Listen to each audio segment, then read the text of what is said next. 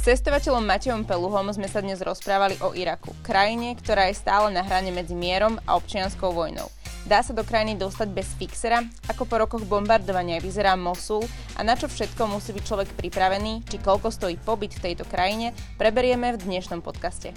Veľmi čerstvo si sa vrátil z Iraku, je to povojnová krajina, je to tam cítiť. Ako si to konkrétne cítil ty, čo sa tam dialo, ako to na teba pôsobilo? Je tam neskutočne militarizované. Keď človek príde, hlavne po prílete do Bagdadu, všade sú vojaci. Najviac je to vidieť pri ceste z letiska do centra mesta. Po ceste je na každom kroku nejaké opancierované auto s gulometmi, všade sú vojaci s automatickými a poloautomatickými zbraniami. Proste na každom rohu je vidieť nejakého vojaka. Nie je to ale úplne až tak všade, by som povedal ale na niektorých miestach je to vidieť o mnoho viac. Je veľa vidieť ostatné ploty, obrovské múry, ktoré chránia banky a rôzne úrady. Nie sú nikdy nejako prístupné pre bežných ľudí. A hlavne aj v nejakých iných mestách je vidieť stopy po vojne. Nie v každom, ale napríklad taký Mosul, čo bolo vlastne jadro eh, islamského štátu v Iraku, tak to je úplne zničené mesto, aspoň jedna jeho polka teda. Uh, u nás to stále pôsobí tak, alebo teda keď sa povie Irak, že je to jedno z najnebezpečnejších miest. Uh, mňa prekvapilo, že ty si tam išiel v podstate sám a išiel si tam bez cestovky a bez fixera. Kľudne povedz, čo to znamená a čo to obnáša.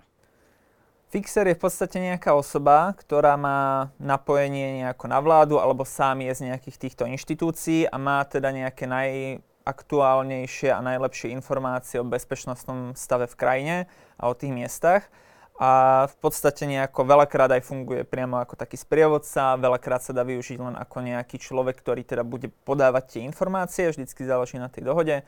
A do niektorých krajín, napríklad ako no, Somálsko, čo patrí k takým tým najviac extrémnym, tak um, sa bez toho ani nedá.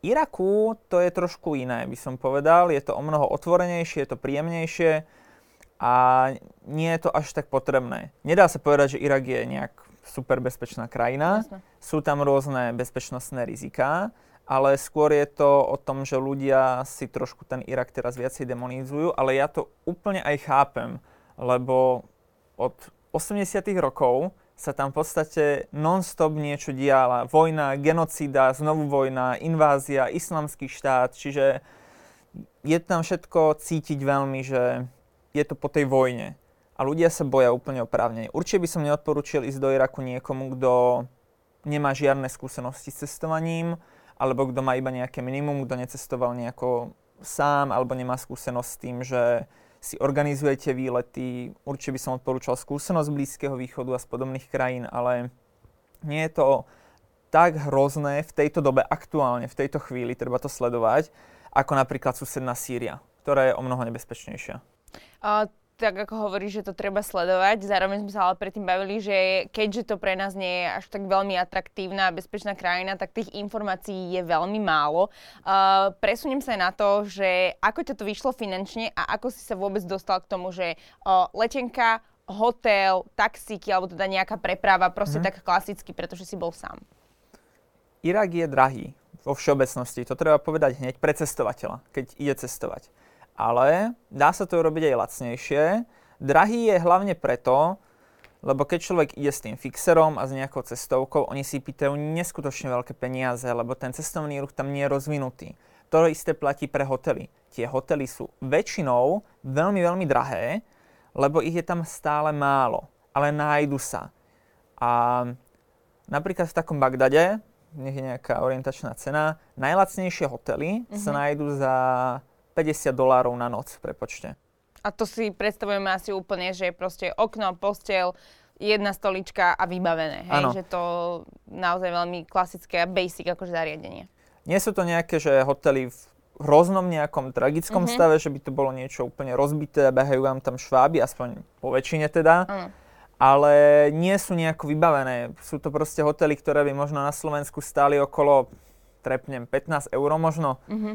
Takže je, je to také cenovo drahšie, zase na druhú stranu. Človek, keď ide sám, veľa ušetrí na preprave medzi mestami, na takej tej cene toho sprievodcu, toho fixera. jedlo je veľmi lacné, lebo veď ľudia sa tam musia nejako stravovať a oni majú veľmi slabé mzdy. A mňa osobne to na 11 dní vyšlo nejakých 1500 eur. S tým, že 7 dní som bol priamo vo federálnom Iraku a 4 dní som bol v irackom Kurdistáne len tak na záver, že zbehnúť pozrieť, čo je vlastne kultúrne, politicky aj bezpečnostne zase úplne iná kategória v dobrom myslené, že ten federálny Irak, tá arabská časť je výrazne odlišná. A celkovo dá sa to urobiť relatívne v rámci možností toho, čo to je za krajinu, aj lacno. Len treba nájsť tie správne informácie, ktorých je strašne málo. Ty si akým spôsobom hľadal? Od... Existuje taká facebooková skupina, ktorá sa volá Iraqi Travelers Cafe je to iniciatíva pár mladých ľudí, ktorí sa rozhodli, že dobre, teraz keď sa federálny Irak konečne otvoril turistom, poďme niečo pre to urobiť. Uh-huh. Oni sú vlastne z Bagdadu a jednak sa starajú o to, aby robili aj rôzne meetingy a eventy pre a, svojich lokálnych ľudí, mladých, ktorí proste sa chcú rozvíjať. Teraz majú rôzne jazykové eventy napríklad, kde sa snažia ľudí trošku nejak naučiť a, nejaký cudzí jazyk a zároveň robia meetingy, kde sa stretávajú turisti a tí lokálni. Veľakrát sú to práve rôzni študáci z Bagdadu. Robia ich často väčšinou v takej tej kaviarni, posedenie a veľa sa snaží aj pomáhať. Tá skupina to je jak iracký Google pre cestovateľa, mám pocit. To je vyslovene, že človek nevie nájsť nejakú informáciu, napíše tam a dostane tú odpoveď v priebehu pár minút. Tí ľudia sú veľmi, veľmi nápomocní. Je to veľmi príjemné takto počuť, že proste po tom všetkom, čo si prežili, tak naozaj tam vzniká nejaká skupinka, že sa otvára, že to chce byť ako keby uh, ísť takým západným smerom, ale stále je tam teda veľmi cítiť a vidieť to, čo sa tam stalo. Rozprával si sa aj s takými nejakými domácimi, ktorí si naozaj zažili to všetko, čo sa tam za posledných 30-40 rokov stalo? Za 30-40 rokov možno ani nie až tak, lebo som bol v kontakte skôr s tými mladšími, mm-hmm, keďže mm-hmm. aj som bol na jednom z tých meetingov, čo organizovala tá skupina, uh-huh. kde bol vlastne aj ten zakladateľ a rozprávali mi, že jak to vnímali celú tú situáciu. Tá nálada v tej spoločnosti je ozaj taká rôzna. Nemôžem hovoriť za každého človeka, Jasne. hlavne s tým, že ja som stretával hlavne len tú mladšiu mhm. skupinu mm-hmm. tých ľudí, keď som už s niekým hovoril, lebo starší nevedia anglicky reálne. Mm-hmm. A keď sa povie, že nevedia anglicky, oni naozaj, absolútna väčšina krajiny netuší ani slovo po anglicky.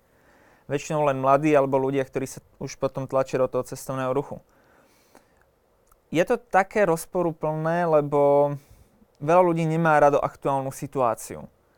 Čo som tak počúval, nájde sa aj celkom veľká skupina ľudí, ktorí nejak tak spomínajú v dobrom na Sadama Husajna a nájde sa veľká skupina, ktorí ho nenávidia v podstate za všetky tie zločiny, čo urobil. Vo všeobecnosti, ale z toho, čo som zase ja počul, tak um, veľa ľudí spomína veľmi v dobrom na obdobie, kedy Irak bol kráľovstvo. Tam potom vlastne nastal prevrat, kde sa stala republika z Iraku a od toho momentu to išlo len dole a dole a dole. Čiže... Keď si spomenul, že je tam určitá časť ľudí, ktorým teda chýba aj obdobie Sadama Husajna, tak čo tým myslia konkrétne, že na čo možno spomínajú v tom dobrom, čo v podstate on pre krajinu urobil v ich očiach? Jeden taký dôležitý bod, čo by som akože vyzdvihol a nechcem, aby ma niekto pochopil uh-huh. zle. Saddam Hussein bol proste zločinec, ktorý mučil ľudí, ktorý zničil Irak ekonomicky, uh, iracko-iránskou vojnou, neskôr aj vojnou s Kuwaitom.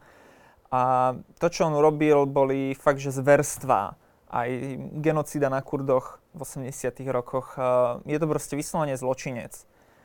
Ale zaviedol napríklad povinnú školskú dochádzku v Iraku niektoré veci na začiatku jeho vlády hlavne stabilizoval v krajine. A ľudia možno ani tak nesmútia za tým, že joj, bože môj, že kebyže tu máme zase toho Sadáma, mm-hmm, že mm-hmm. jak to bolo úžasné, skôr len smútia za tým, že no bolo to iba menej zlé, ako to je teraz, lebo tým časom potom prišla vlastne tá invázia Američanov, kde sa bojovalo proti Sadámovi a rôznym potom rebelským skupinám, potom prišiel ešte islamský štát, čo bolo úplne peklo pre nich. Takže je také, že skôr len za menším zlom v niektorých očiach, ale veľa ľudí, pravdepodobne viacej sa ľudí nájde, ktorí uh, ako keby na to nespomínajú v dobrom, ale proste je tam tá skupina ľudí. Uh, ako sa tam dokážeš pohybovať v rámci pamiatok, pretože viem, že veľa z nich je napríklad zatvorených, neprístupných pre normálnych turistov. Ešte stále to tam tak funguje, alebo mal si možnosť niektorú navštíviť, alebo si len odfotiť, lebo aj s týmto je to tam veľmi také striktné. Pomaličky sa to otvára, ale strašne pomaly. Irak nie je, čo sa týka pamiatok, hlavne špeciálne tie pre Bagdad, um, nie je otvorený tak, že v Paríži alebo v Barcelone človek príde a že tá pamiatka 24-7 pomaly čaká na to, že však poď, príde, odfot si ma, uži si ma. V Bagdade napríklad je všetky tieto pamiatky otvorené tak do obeda. Potom sa to zatvorí. Nie je žiadny presný čas, že tak od tohto momentu zatváram. Proste keď si tie vojaci myslia, že o 12, tak o 12, keď o 13, tak o 13. Veľa ich je aj zatvorených úplne, nie sú dostupné. Ale určite sa to otvára čo som aj počúval zase od ľudí, s ktorých som tam stretol, že je veľký rozdiel oproti tomu, ako to bolo pred rokom, kedy veľakrát bolo treba vyslovene rôzne povolenia a veľakrát ani tie povolenia nestačili, trebalo proste toho fixera na navštívenie niektorých pamiatok.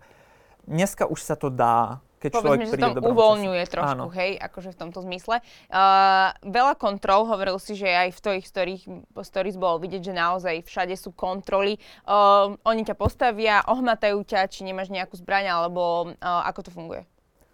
Um, vždycky záleží aj, že kde to je. Mm-hmm. Pokiaľ sa vstupuje na nejaké miesto, čo sa dá považovať za pamiatku, alebo nejaké nábožensky dôležité miesto, alebo letiska, no na letisku to je jasné, ale napríklad na letisku, čo my sme zvyknutí, že prídeme na letisko a potom máme nejakú jednu, dve, max tri kontroly, tak tam už je kontrola napríklad pár kilometrov pred letiskom, kde si človek musí vystúpiť z minibusu a musí prejsť tou kontrolou. A potom na letisku je ďalších 5-6. Uh, čo sa týka rôzne po meste, tak niekedy sa stáva, že náhodne zastavia človeka a pýtajú si samozrejme, že čo robíš, hej? lebo vidia, že človek je cudzinec. Uh-huh, proste to uh-huh, uh-huh. môže sa človek snažiť a áno, keď sa veľmi bude snažiť, tak dokáže nadobudnúť uh, aj ten Iračan pocit, že, aha, že teda asi to nie je úplne cudzinec, ale oni to vidia proste. Uh-huh, jasne. Tam turisti stále, má, málo turistov tam je, čiže je taká pes do očí trochu a tí vojaci sa čudujú, že čo tu robíš veľakrát a, a hneď si pýtajú pas. A niekedy to je len rýchlovka, vyslovene, že pozrú sa, niečo sa po arabsky spýtajú, človek už počasie sa naučí, že sa pýtajú, odkiaľ som. Im treba vždycky odpovedať, že Európa, lebo uh, po anglicky, akože keď sa to správne vyslovuje, že Europe, tak oni nerozumejú absolútne, Slovakia netušia, čo je, takže tam človek sa naučí pár takých akože vecí, čo im treba hneď povedať a pustia ďalej, ale už sa mi aj stalo, medzi mestami sú veľké kontroly, Niekedy sú aj dve, tri kontroly, kde auto musí zastať, človek musí vystúpiť, ukázať sa, že čo teda robí, vysvetliť. A už som takú kontrolu zažil, že sme boli aj 20 minút na jednom stanovišti. A ten vojak sa stále pýtal a vyzvedal, že kde idem, čo chcem robiť a tak ďalej. Čiže niekedy je to veľmi rýchle, niekedy je to ozaj Záleží od toho asi, ako sa mu pozdávaš a ako sa mu celkovo pozdáva tá situácia, kam cestuješ. Keď sa zotmie, čo to znamená? Je, zvýši sa ti proste nejaký pocit strachu alebo všimol si, že tam ľudia príliš nevychádzajú? Ako to funguje vlastne v ich bežných životoch? Napríklad asi v Bagdade trošku lepšie, ale mm. skúsme ho dať ako príklad. Bagdad je dosť odlišný v tom, že možno to bude znieť tak divne, ale on je v rámci Iraku určite najliberálnejšie mesto Irak je veľmi konzervatívny, aj Bagdad sa dá stále považovať za veľmi akože konzervatívne mesto, ale tam napríklad veľa žien ani nenosia hijab, ani žiadne iné pokrytie hlavy. Je tam ako jediné mesto povolený predaj aj konzumácia alkoholu v celom Iraku, inde sa nemôže, aj keď ľudia proste to nekonzumujú bežne. Ale je, je také uvoľnenejšie a teda vonku v Bagdade aj stretnúť tých ľudí, ale nie je to tak, keď si predstavíme, že človek ide po uliciach v Krakove a v Prahe a vonku sú ľudia mladí, ktorí idú na párty mm-hmm. alebo si užívajú nejaký Kaviare, vo, voľný neviem, čas. No. Mm-hmm. Proste je ich tam málo. V iných mestách, v tých náboženských, ľudia sú okolo tých najdôležitejších, v tom centre náboženskom ako keby. Keď sa budeme baviť o Karbala Najaf, dve mesta, ktoré sú najdôležitejšie pre šítskych moslimov, keď nerátame, že všeobecne Meka a Medina sú najdôležitejšie pre moslimov tak tam v noci sa ľudia chodia modliť. A na tú poslednú modlitbu, pri západe slnka hlavne, tak tam to sú neskutočné davy. Čiže vtedy je vidieť aj v noci veľa ľudí. ale v Mosule ich je napríklad veľmi málo po vonku. Ako na teba pôsobili napríklad aj tieto všetky ich naozaj nádherné budovy, proste, veď tam je to ako keby koliska tej civilizácie, že fakt je tam cítiť proste tú históriu. Je to neuveriteľné, že sa tam zničilo toľko vecí, ktorých sme mohli dneska ospevať a tak ďalej, že je to krásne na tom, um, čo pre teba bolo asi také, čo tebe najviac z toho učarovalo. Mňa fascinujú tie mešity ich zvonku, lebo a samozrejme aj znútra sú krásne, ale veľa mešít na Blízkom východe nechcem povedať, že by boli niečo že škaredé, ale sú také fádnejšie, keď sa to porovná s tými, ktoré sú v Iraku. Veľmi podobné vizuálne sú aj v Centrálnej Ázii, v Afganistane. Uh, veľa používajú takej tyrkisovej modrej mhm. farby mm-hmm. a celé to tak žiari vyslovene. A má taký veľmi zaujímavý feeling, taký dobrý vibe z toho ide, aspoň pre mňa, keď sa pohybujem a ich tam strašne veľa a sú nádherné zvonku, aj znútra sú častokrát veľmi zaujímavo, pekne vyzdobené, veľa skla, veľa zlata používajú, čiže také... Toto úplne trbliece, áno. Áno, áno. Uh-huh, uh-huh. Čiže pre mňa sú to krásne budovy.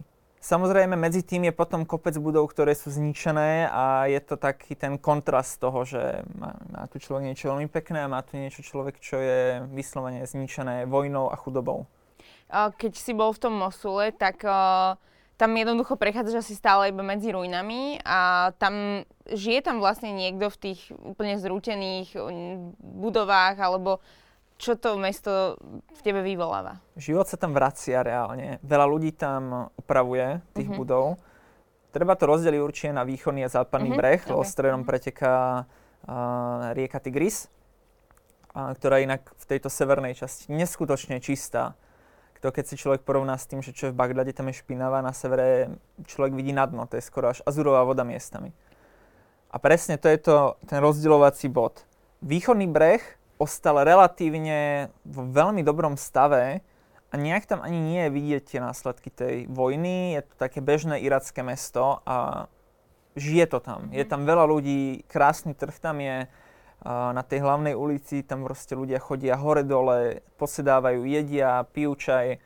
Keď prejde človek na druhú stranu, tak sa to práve mení. Aj tam je napríklad tržnica zaujímavá, a vidieť, že niektorí ľudia sa pomaličky vracajú, ale tá rekonštrukcia prebieha strašne pomaly.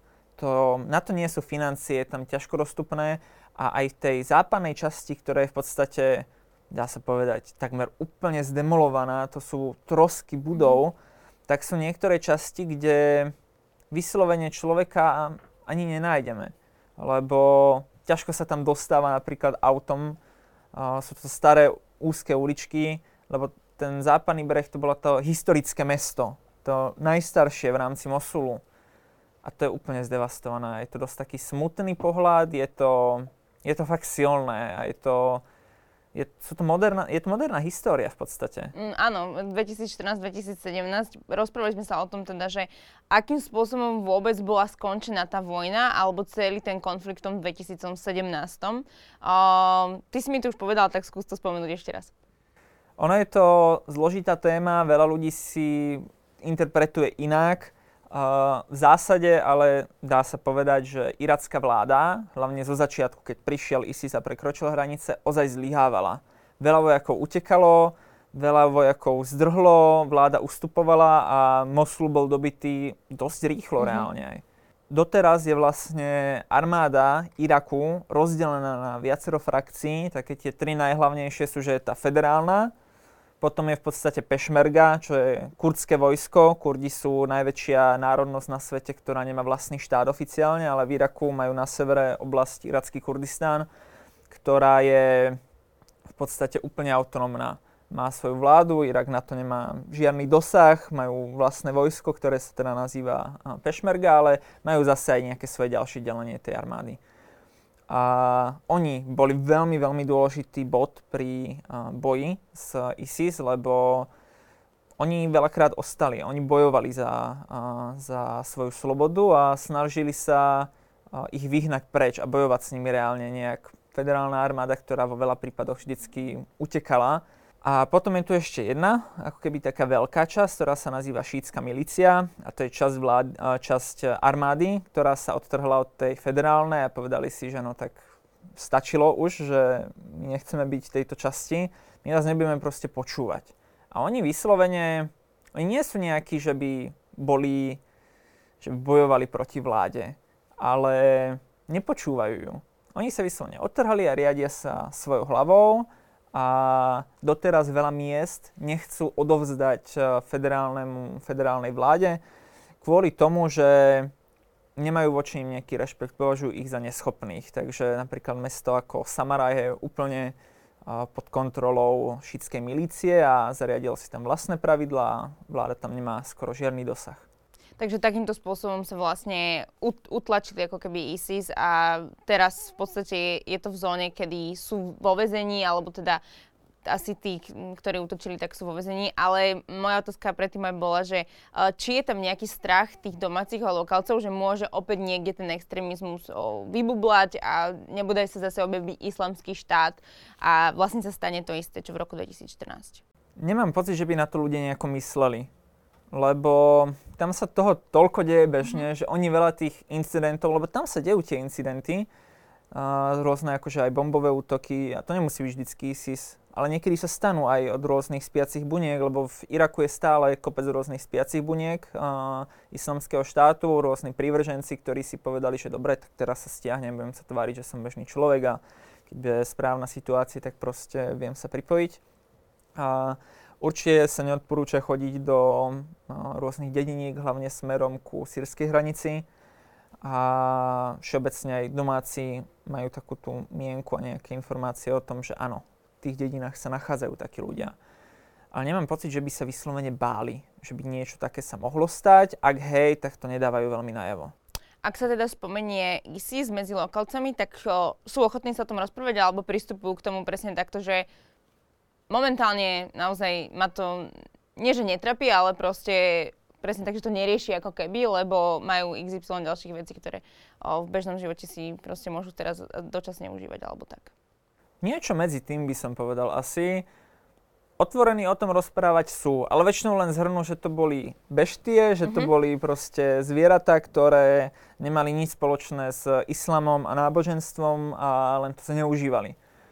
Ale nemám pocit, že by tam bol nejaký taký ten strach z toho, že tak teraz to určite Tabu príde, téma, uh-huh, taký, ale uh-huh. sú určite aj opatrní. Uh-huh. Preto je tam všade armáda, ale ako si aj ty už nejak naznačila, tak oni v podstate žijú veľakrát tak zo dňa na deň a veľa tých vecí berú tak úplne normálne.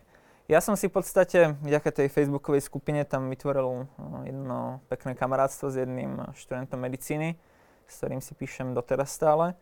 A keď som odchádzal z Babylonu do Bagdadu, tak zrazu som v správach len čítal, že na civilné lietadlo na bagdadskom letisku dopadli tri rakety. A som mu teda písal, uh-huh. že, že, že super, že paráda teda, hej, že, uh-huh. že, uh-huh. že to poteší teda, akože ano, sarkasticky, jasné, hej, jasné. no. A on, že no, že také sú, veci sú tu normálne. Jeho to vôbec netrápilo. Týždeň predtým, než som došiel, vybuchla pred bankou bomba priamo v Bagdade. Tiež povedal, že však to je bežné. Že to, nejak, nejak to neriešia tieto veci. Uh, ešte si spomenula aj to, že je to teraz stále veľmi kontroverzná krajina, čo sa týka žien, tak uh, v akom režime tam oni fungujú. Uh, teraz spomenul si, že nie, nie sú úplne všetky zahalené, ale chodia napríklad do kaviarní, bavia sa s mužmi, sedia s mužmi pri stole, uh, čo majú povolené, čo veľmi nie. Tam sa na to netreba pozerať úplne, že by Irak utlačoval až tak extrémne nejako tie ženské práva, ako vidíme napríklad v Afganistane. Uh-huh, uh-huh. Tam veľakrát ide aj o tie tradície. Určite nedá sa povedať, že by hlavne na pomery európskej kultúry tam mali ženy nejakú extrémnu slobodu a v našich očiach to je také, že no, nám sa to moc nepozdáva také fungovanie. Veľa vecí tam ale funguje z nejakých ich aj tradícií. Bagdad, ako som spomínal, je liberálnejší v tomto, tam nejak ženy veľakrát aj kašľú na nejaké pokrývky hlavy a, a veľakrát sa nosia aj rôzne kraťase a podobne ale v iných mestách to môže byť iné. Napríklad v Karbala, v Najafe, čo sú zase tie teda najposvetnejšie šítske mestá, tam je to vyslovene výrazne konzervatívnejšie a keď človek ide aj do toho areálu, kde sú tie, to centrum náboženské, kde sú tie mešity, a tie svetine v podstate Husajna Aliho a, a svetiňa Aliho, tak tam je vyslovene nakázané, že ženy musia nosiť abaju, čo je v podstate jedna z tých pokrývok uh, hlavy a tela, čo veľa ľudí, mám pocit, že nevie, ale to není len jeden druh, oni majú strašne veľa druhov a s rôznymi názvami, tak tam je to vyslovene povinné, že to treba mať.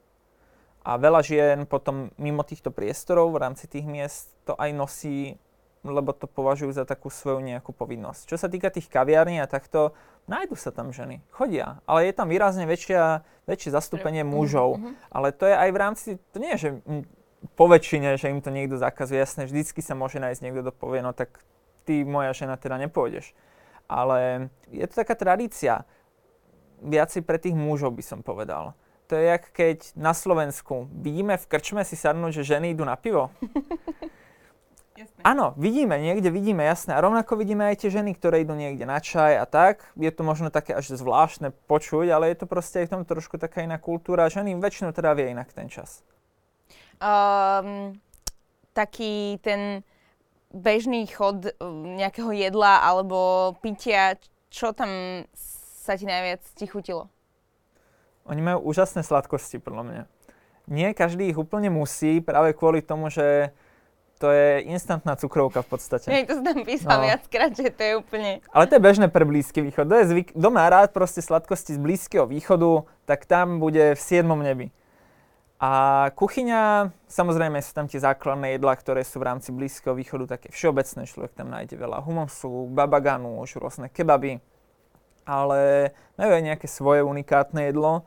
Podľa mňa veľmi dobrá je dolma, čo môže byť Slovakom relatívne celkom aj blízke, keďže to je zelenina plnená uh, mesom a rýžou. Uh-huh. Čiže niečo ako naša plnená paprika, uh-huh, uh-huh. len oni k tomu nerobia tú rajčinovú omáčku a plnia všetko. Rajčinu, papriku, baklažán naplnia, vinné listy, čo je tiež ale populárne napríklad na Balkáne. A to je ozaj že jedno z tých jedál, ktoré oni považujú za také, že nejaké ich národné.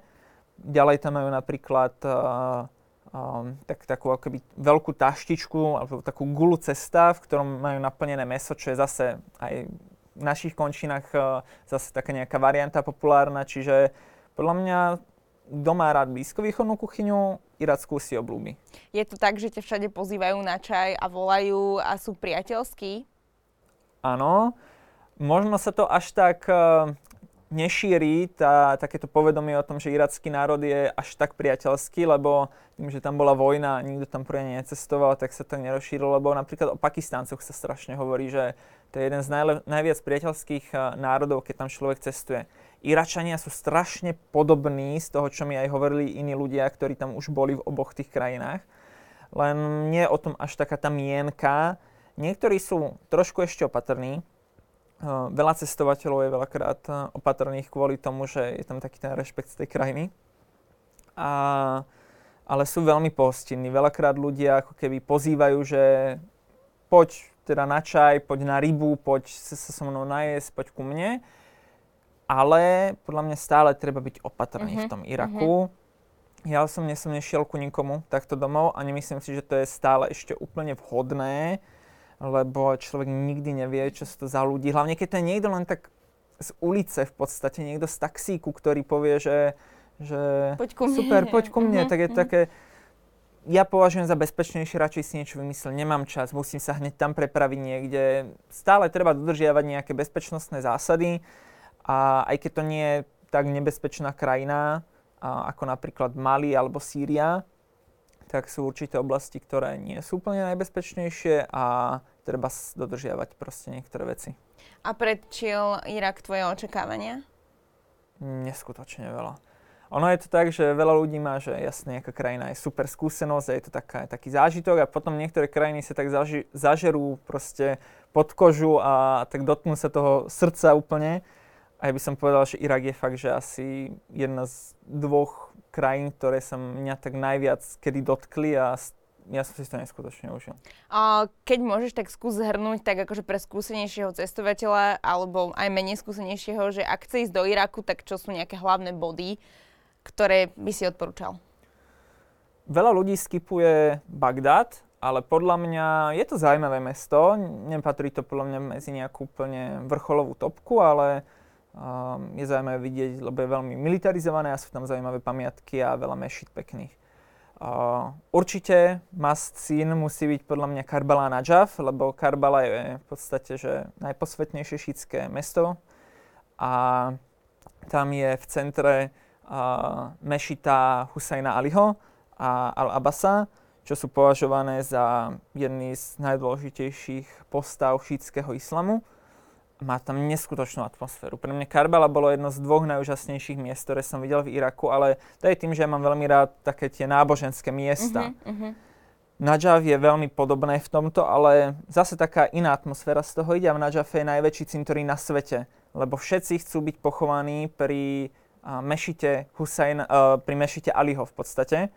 Uh, tam potom ale je rozdiel, Hussein Ali a Ali nie sú tie dve isté osoby. Uh-huh.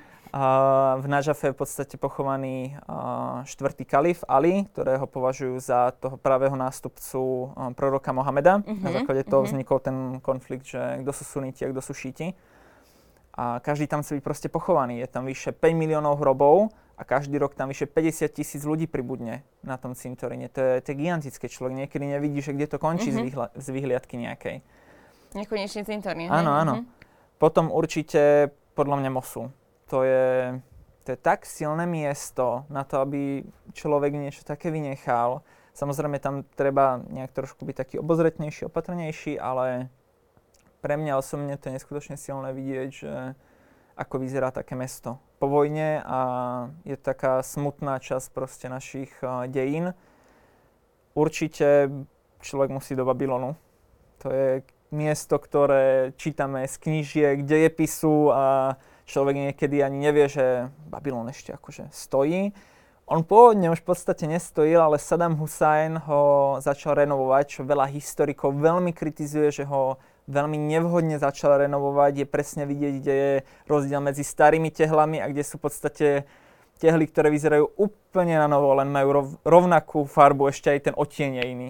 Ale je to zaujímavé miesto, s tým, že tam je taká tá známa Ištarská brána, ale to je replika, ktorú zase postavil Saddam Hussein, keďže Ištarská brána je aktuálne v Nemecku v Berlínskom múzeu celá prevezená tehle po tehle. To som bola veľmi prekvapená, lebo to vyzeralo super a potom som na tú ďalšiu storičku dal, že ale toto je originál a bolo to v múzeu, kde boli, že naozaj to, to úplne nerozumiem tomu, že prečo to nenechali na tom pôvodnom mieste. Je na to nejaké vysvetlenie, že vlastne tú energiu a tú autenticitu mohli nechať naozaj v tom Babylone a sa pravilo sa to takto?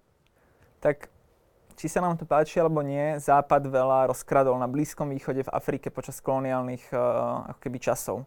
Veľa sa nakradlo a nie všetko sa vracia späť v podstate. S tým, že sú tam rôzne starosti o to, hlavne keď Irak bol vojnová krajina, že tak vrátime im to tam teda, keď už náročné je to vôbec preniesť späť a druhé, Nech že či keď sa tomu niečo stane, hej. Čiže, ale aj keď je to replika v tom Babylone, je to podľa mňa zaujímavé vidieť a na kopci priamo vedľa Babylonu je jeden z najväčších palácov Sadama Husajna. Tam si vlastne tiež bol, tak ešte kľudne opíš, ako to tam teraz vyzerá. Keď vlastne bol Saddam Hussein zvrhnutý, väčšina palácov bolo úplne zničených. Niektoré boli zrovnané so zemou, veľa z nich sa ale aj podarilo zachovať, reštaurovali sa na rôzne múzea a na nejaké ako také spoločenské miesta, ale v takom tom originále stalo veľmi málo jeden z tých najzachovanejších, ale je tam posprejované. Ľudia prišli a posprejovali vlastne to vnútro rôznymi hláškami proti Sadámovi, mm-hmm. rôzne ako keby osloboditeľské heslá, lebo cítia k nemu proste tú nenávisť. Aspoň veľká časť tej populácie, čiže na vrchné poschodia sa človek napríklad nedostane asi z nejakých bezpečnostných dôvodov, to som sa nejak nedozvedel, mm-hmm. že čo je mm-hmm. dôvod, ale armáda tam... Stráži nie že stráži, ale celé schodiska zapratala rôznym odpadom, ako rôzne skrine, ostnaté drôty uh-huh. a v podstate človek sa tam ani nedostane na tie najvr- najvrchnejšie poschodia, ale môže sa celým tým prízemím prejsť a je odtiaľ strašne krásny výhľad na celý Babylon. Takže Babylon je ďalšia zastavka teda, alebo také odporúčanie od teba.